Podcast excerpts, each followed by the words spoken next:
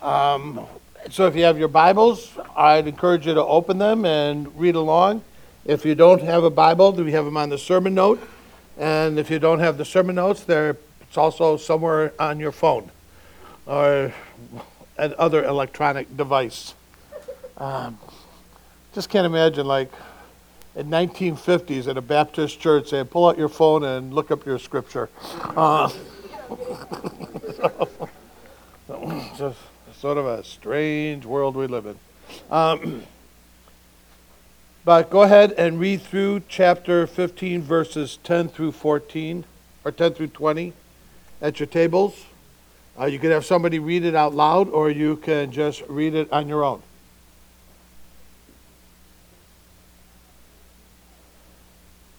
Matthew 15, verses 10 through 20.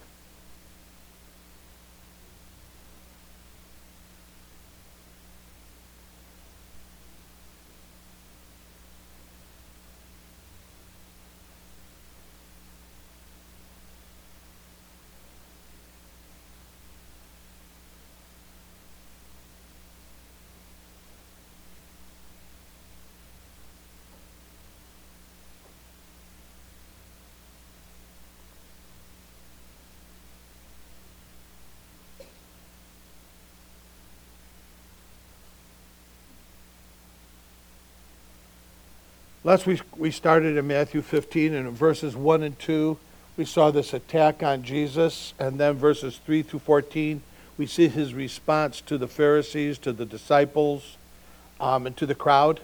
And he makes it clear in his response that he's not happy with man made religion. He's not happy with the ritual or ceremony that takes away from a right relationship with Christ. In fact, he indicates that in that passage, there was what was wrong with the Pharisees and the scribes' approach to the Old Testament.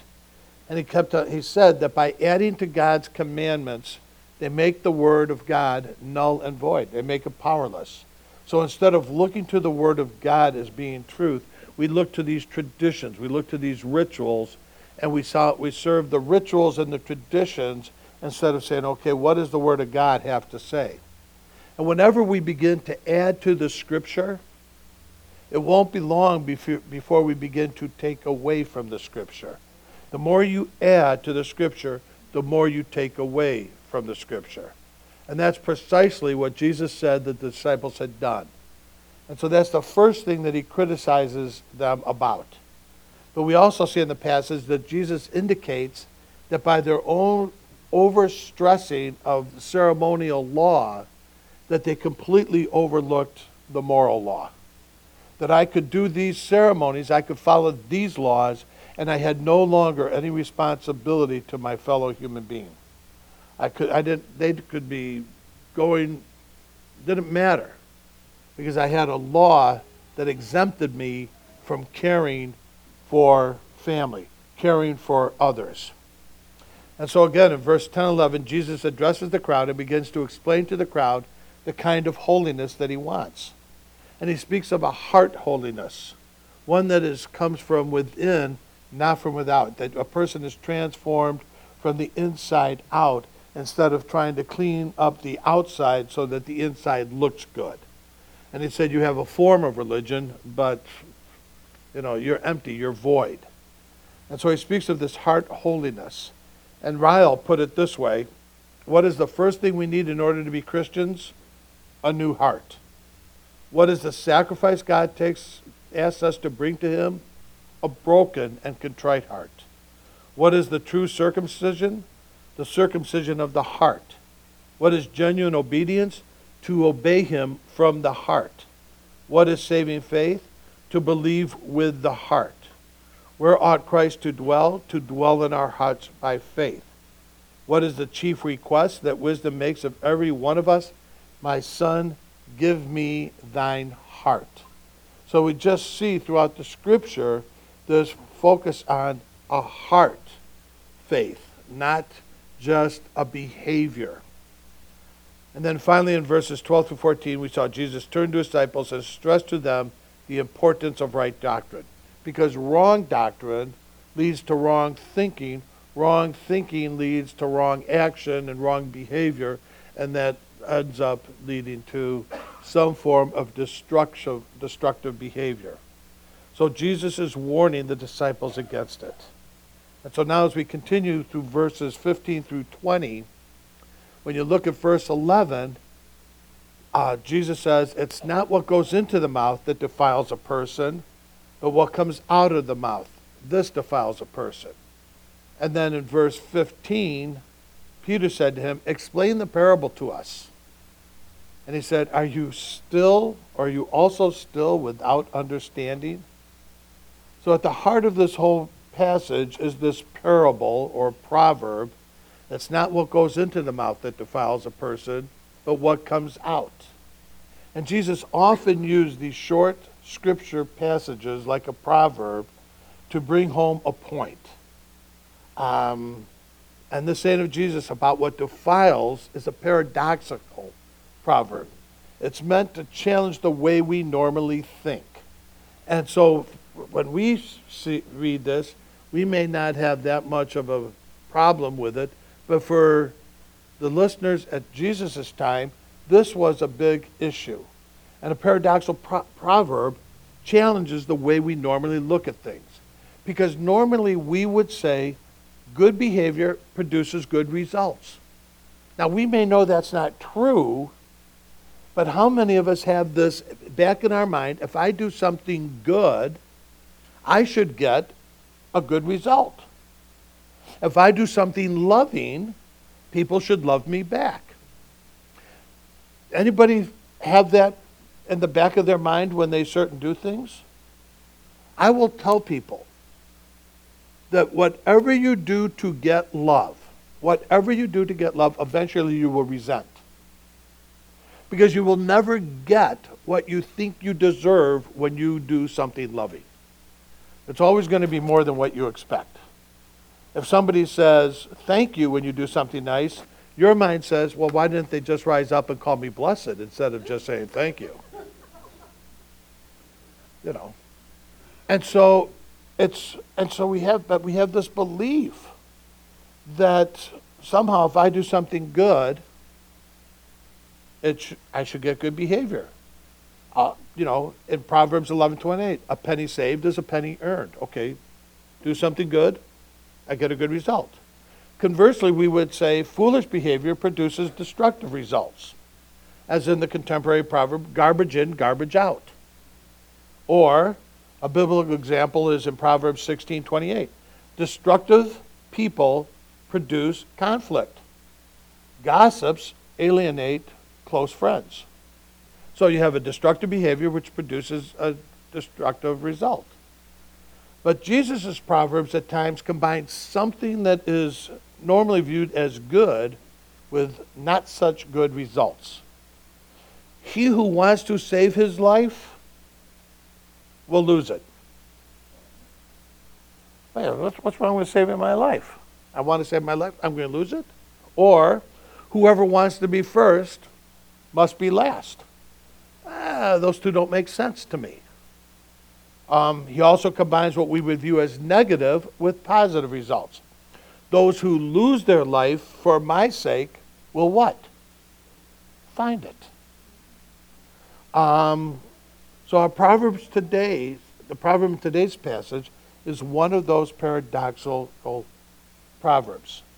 And the disciples are confused by it. So Peter approaches Jesus. But Peter is not the only one that's confused. He's the spokesman, which isn't uncommon for Peter to be that. Um, but he's not the only one because Peter says, explain it to us we, we've all been listening to you and we're all a little confused about what you're saying. So, you know, explain it to us. And when you read the, the words of Jesus, it sounds like he's still a little frustrated.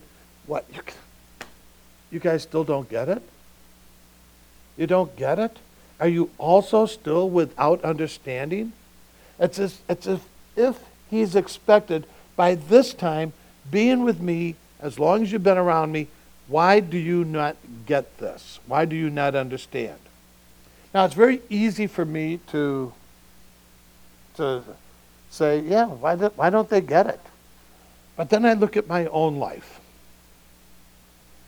And I suspect that there's a lot more times than I'd like to admit that after all that Jesus has done in my life, after all the ways as he has shown his grace, shown his love, shown his power, has taught me about himself, I can imagine him saying to me, Andy, really? You still don't get it? After all I've done, you still don't understand my grace. You still don't understand my power. You do, still don't understand my guidance. You still don't understand what I'm doing in your life to make your life better. Are you even now also without understanding? And I can just imagine Jesus saying that to me if we were if he was here right now. He'd look at me and go, Andy, come on, really? You're still not getting it? And how many times does he say that to maybe others in this room? when we start to question, when we start to challenge. Um, and so, so, but why are the disciples not understanding? Because again, they had heard Jesus speaking through the Sermon on the Mount, through all of his other teachings, and Jesus clearly taught them his concern for people. And it was not just keeping the rules, but it was this caring, truly loving the people. It was this inner man that Jesus wanted to see transformed. The keeping of the spirit of the law instead of just keeping of the letter of the law. So they should not have been shocked when Jesus spoke. Um, but yet Jesus surprised them what he taught. Because Jesus' teaching, in essence, challenged everything they had grown up with. They grew up as Jews. They grew up under the teaching of the Pharisees and the scribes. They taught, they were being taught on a regular basis all of these ceremonial laws, all of these traditions about how what you eat would defile you, so you had to watch. You had to eat certain things, otherwise, you would be defiled. So everything that they read or heard was something that happened from the outside in. And Jesus is challenging that whole thought process. Um, so they were obviously struggling to understand. Understand. And I think it's difficult for almost anybody when they're challenged with a new pattern, a new thought, that they have been playing out or practicing this other behavior, this other tradition, this other belief system, whatever it may be, for somebody to come along and challenge it or the scripture for Jesus himself to challenge it, it's pretty hard for us to just embrace it without some kind of questioning, whatever it may be. And I used the example last week. Somebody will walk into this church and they'll go, Where are the pews? I go, Well, we don't have pews. Well, where do I sign up for membership? I go, well, We really don't have membership. Well, what, what, what about this? I go, Well, we don't have that. And they go, well, then you're not a church. And I go, I guess not. You know, because it just so challenges what they grew up with and why it's so hard to witness and evangelize certain people because they believed in something for so much and a tradition and a behavior that they just say, well, I'm good. I'm good to go. And it has nothing to do with a personal relationship with Jesus Christ. It has everything to do but this is the way I've always lived out my life. And so this is what I believe. Um, and so it's hard for sometimes people to change.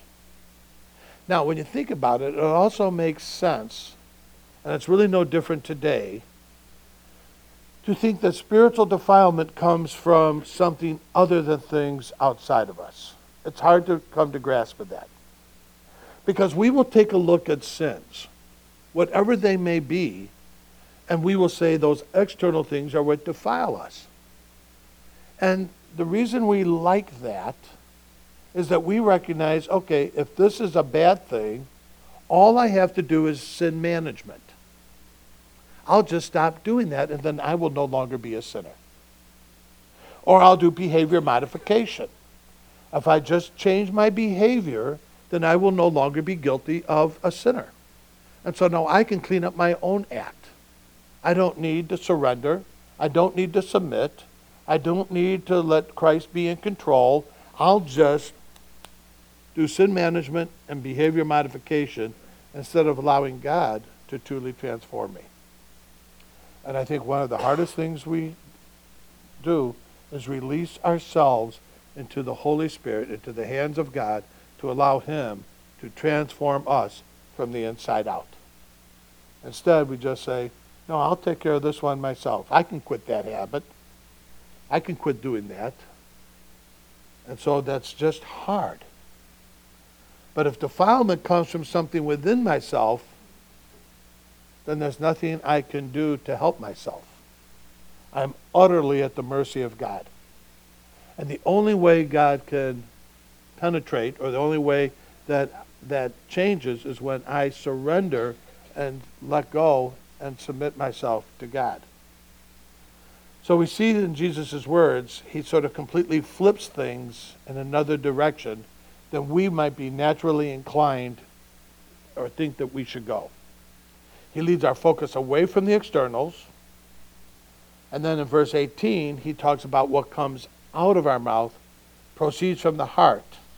And this is what defiles a person. So he's saying, if you really want to know what defiles a person, or you want to really, it's his heart. And if you want to know the heart condition of a person, listen to their words. Listen to their words. Because their words will betray, words will reveal what's going on. And so, again, in this passage, Jesus is saying, and it's clear, making it clear to Christians, that, which, that the real holiness comes from the heart. It's first and foremost a matter of the heart. Um, he's saying that food defilement is temporary. You know, you might get an upset stomach. You might need a Tums. But it doesn't touch your heart. It doesn't touch your soul. It doesn't touch your mind. It doesn't touch your spirit. Um, and then the second thing he teaches is, is that the ceremonial, ceremonial code was never designed to function in place of God's moral commandments. Over and over and over, Jesus expounds on passages like Micah 6 and Deuteronomy 6, which speak of our obligation to love mercy and to do justice and walk humbly before our God. And so to love mercy, to speak to, to love justice, to walk humbly, to serve one another. Those are the things that God constantly, or Jesus completely talked about on a regular basis. The exact opposite of what we hear daily. Um, in our own lives, on the radio, and the TV, and the things we read, it's the exact opposite. Um, again, why it would be hard to listen to the words of Christ when all the other words are telling us something different. Um, so our obligation to love God and to love our neighbor um, is really the great command, not all these ceremonial laws. So the, he says the Pharisees missed that. So in contrast to all of that, Jesus stresses the heart again. And the heart here refers to the seat of our mind, our conscience, our will, our desires, our affections, our, and our mouth, which speaks of here, is simply an indicator of what is going on in our heart. The mouth is an indicator of what is there, buried deep in our mind, our conscience, and our will and our affections. And so in this passage, ultimately, Jesus is saying, I'm giving you an opportunity to do an honest heart assessment. An honest heart assessment. Um, our true nature and intentions are reflected by what's going on in our hearts. Uh, so Jesus insists that harmful words express evil intentions that lead to harmful deeds. And Scripture bears it out with all the things, the murders, acts, uh, the slander, and all the things that he mentions. And what we eat is just processed through our bodies and eliminated. It goes to the sewer.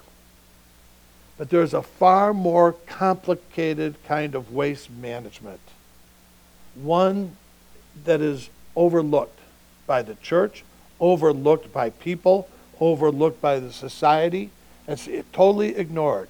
And it is because of that, there is sewage that is going through the streets of our city, going through, flowing through our homes, flowing everywhere, and it comes straight from our hearts.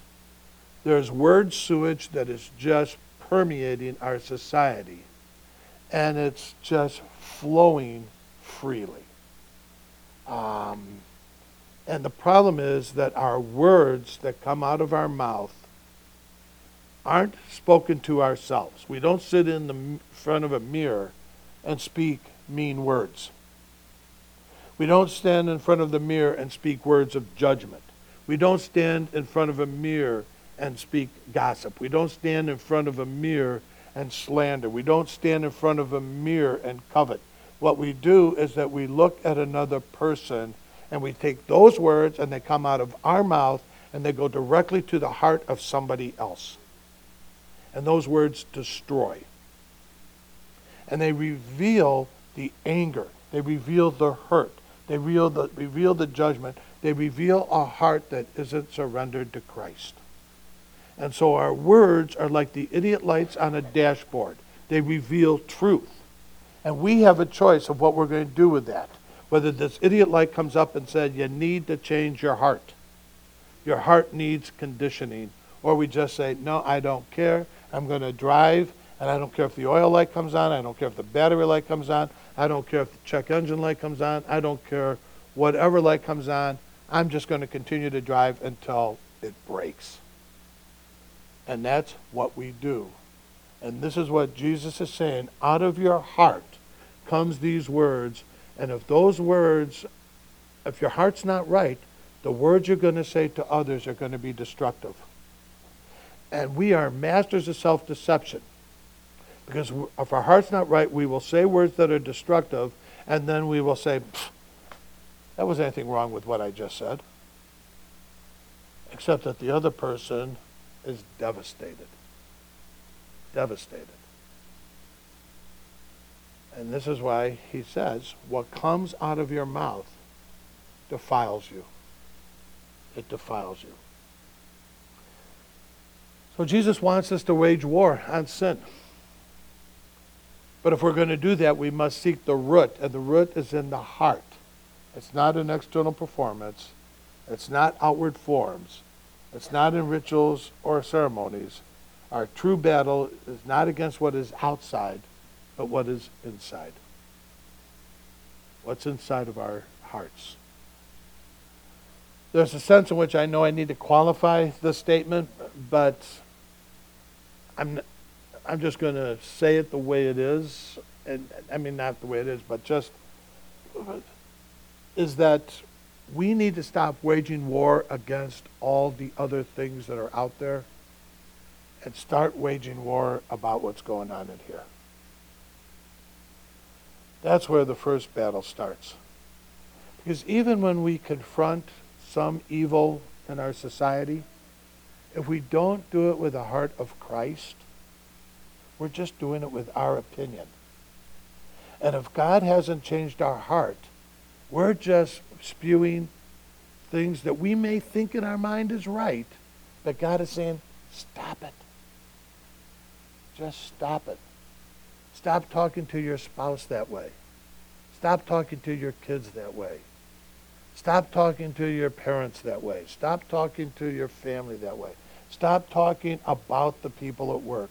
Stop talking about, stop talking. If you can't show some kind of love, some kind of grace, some kind of understanding, stop it. But at the same time, recognize that when those words come out of my mouth, it's an indicator. There's something wrong with my heart. And so the next step is not just to say, stop it, but say, okay, God, what do I need to do to change what's going on in my heart? Um,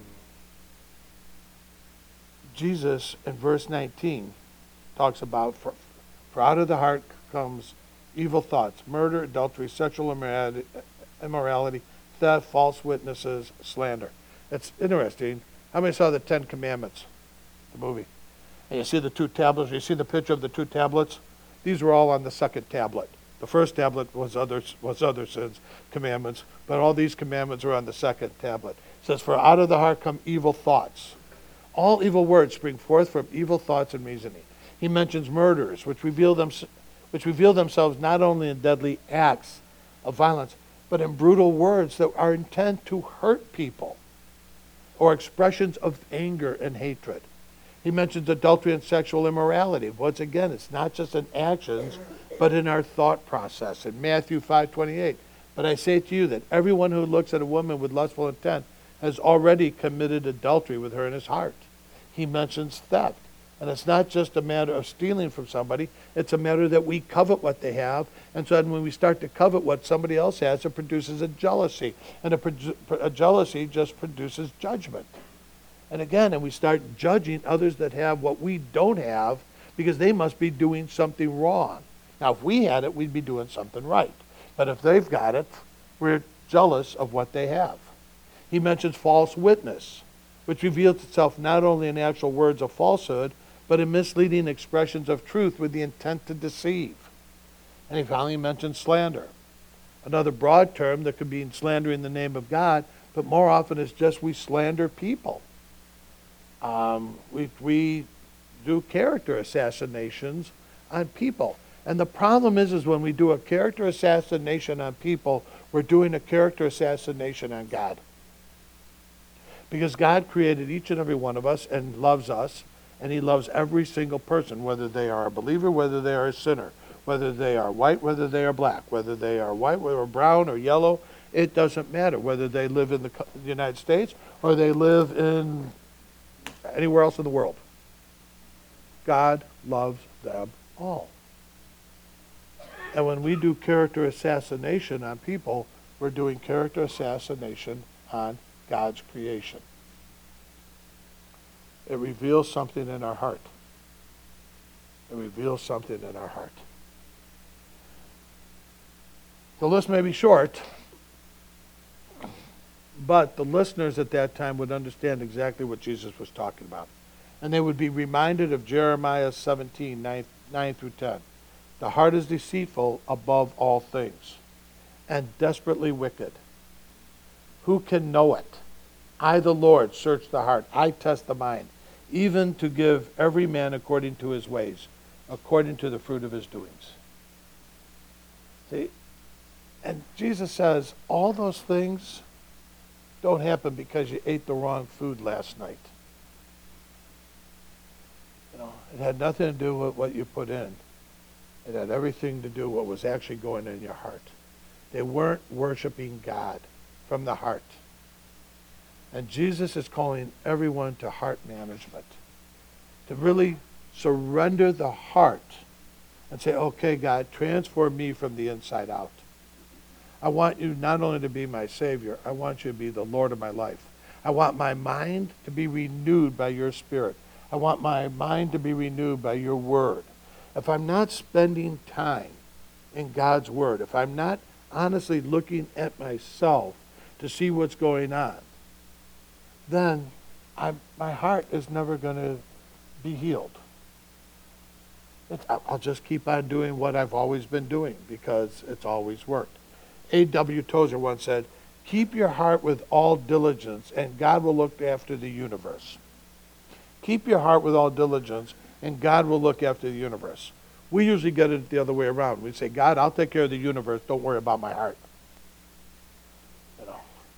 And it's time that we just say, God, change me. Work in my life. Um, he has invited us to draw near to him through a relationship. And in that relationship, Jesus can change our lives. And as He begins to change our lives from the inside out, we will begin to take a look at the people around us with a different set of eyes. We will look at our family members, we'll look at our marriages, we'll look at our work, we'll look at the people that God brings into our lives. Oh, completely different. It was it was last night um, when Mike and I were sitting in the store. And you'd see some people who'd come in and they just were demanding. And then you see other people that were so gracious. But the best guy of all, he comes in and he goes, Could I have two sheets, a towel, a pillow, and a teddy bear? and then he just went on. And it was just, you know, you just felt for the guy. You know, he was just, he, he was down on his luck, but he just had this sense of humor.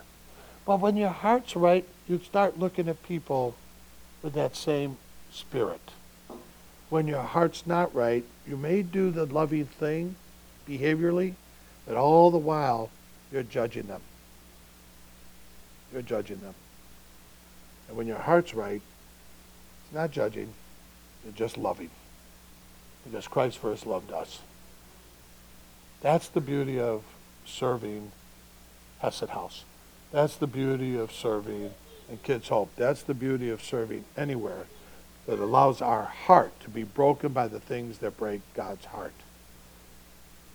Watch your mouth. It'll give you a great indication of what's going on in your heart. If you have an understanding of what's going on in your heart, you can surrender it to God and God can heal it. Father, I just praise you and thank you for this day. Thank you for the opportunity that you have given us to come together. And Lord, sometimes your word just hits me way too closely. That instead of really opening my heart and my mind to hear from you, I just sort of ignore it. And I hear you say to me, Andy, you still don't get it. You still don't understand. After all I've done, after all I've shown, why don't you understand? So, Lord, help me to just do that kind of fearless inventory and truly, truly do a hard assessment to see what things that I hold on to that prevent me from freely expressing your love to others. Yeah, Father, I praise you, I thank you, and I ask us, in Psalm 51.10 says, Create in me a clean heart, O God, and renew a right spirit within me. I thank you, I praise you, and I ask these things in the name of our Lord and Savior Jesus Christ. And all God's people said,